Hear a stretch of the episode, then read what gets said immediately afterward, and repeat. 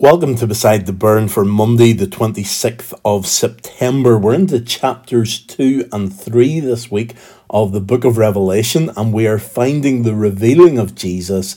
And this week in particular, we're having the revealing of the church. We're being given this insight into how Jesus Christ views the church, what the church is doing, uh, what it should be doing, what it shouldn't be doing.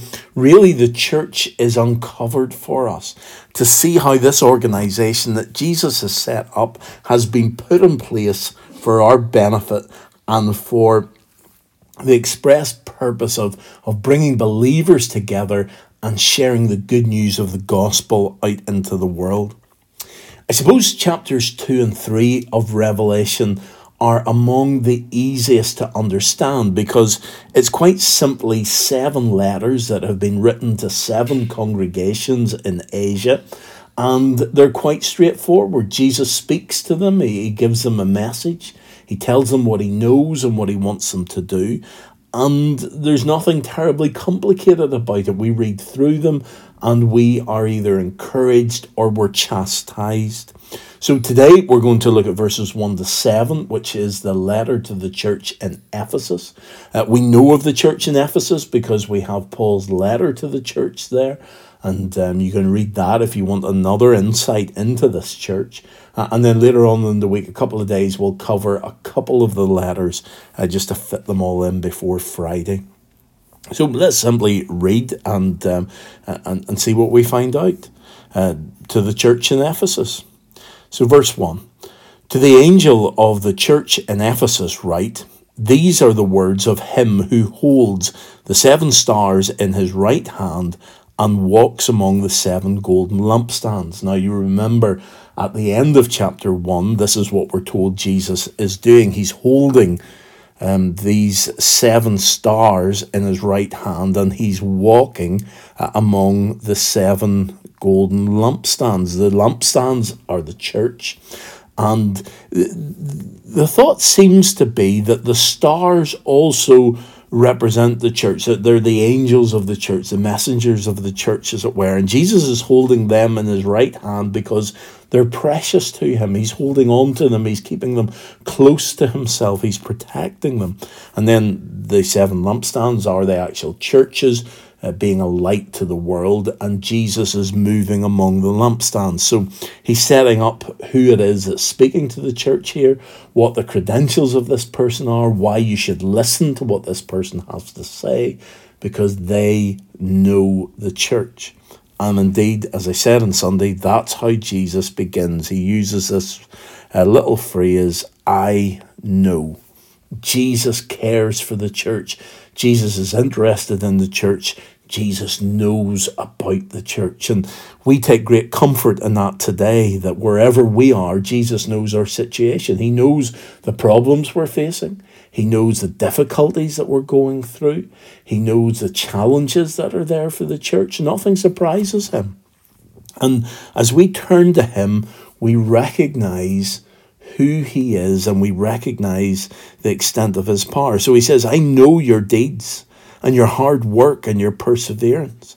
So he's commending them for all that they've been doing and the way that they have been uh, seeking to share the good news. I know that you cannot tolerate wicked people, that you have tested those who claim to be apostles but are not, and have found them false. You have persevered and have endured hardship for my name, and have not grown weary.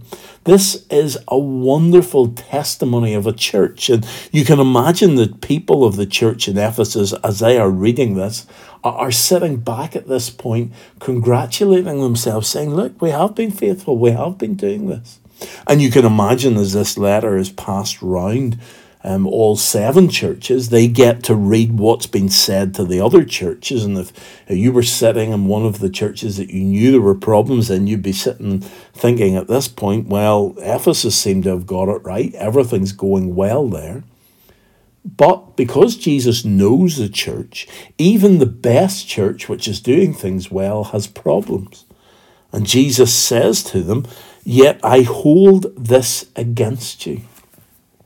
I hold this against you. Jesus knows. He's speaking from experience here. This is not based on hearsay, it's not based on random accounts or lies. This is based on his own experience.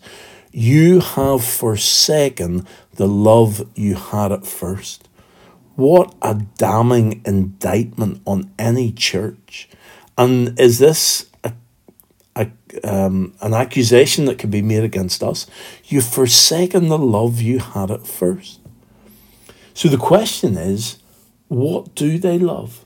What obviously the love they had at first was for Jesus Christ, but what has now replaced that? What are they doing now that is different from when they began? And you've got to remember, these are early churches. They haven't been around for a long time, so they haven't had a long time to get caught up in tradition, and they haven't had a long time to get caught up in the things of the world. But for some reason, they've forsaken Jesus and they've put something else in its place.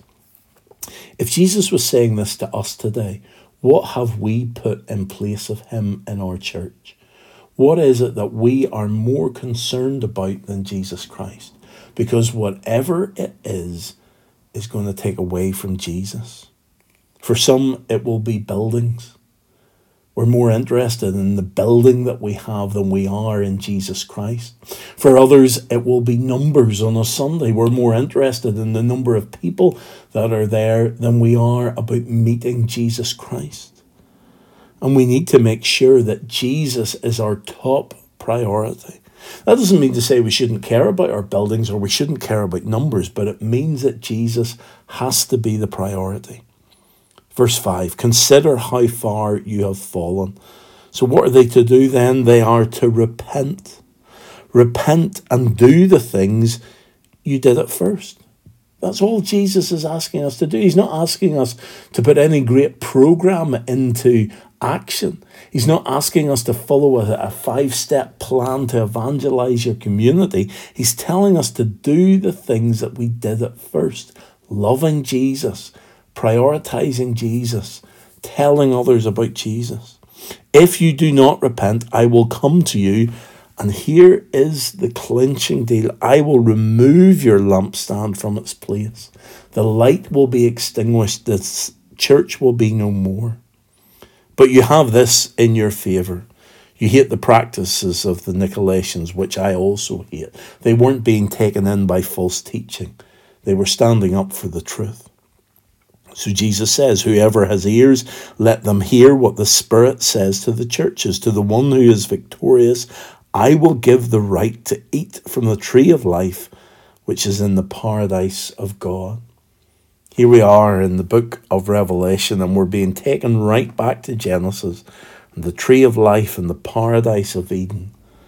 And we're being told that if we are faithful, if we hear these words and we do what they say, then we will be victorious. We will be conquerors. We will overcome the sin of this world and we will be allowed to eat from the tree of life. We will be given eternal life. So that's the letter to the first church. And you can see it's easy enough to read through. We can understand it. It's not a complicated bit of revelation. This is referring to what is happening right now. This letter to the church refers to our lives today. And then later on in Revelation, we'll be given a glimpse into heaven and what's happening in heaven as the church is doing this on earth. What's going on in heaven? What's causing this false teaching of the Nicolaitans? What's causing um, this church to uh, lose its first love? What is Satan doing? So let's pray together. Heavenly Father, we pray that we might never forsake our first love, that we might turn to Jesus Christ and do the things that we did at first and love Jesus more and more and trust in Him. Lord, help us to do that today, we pray. Amen.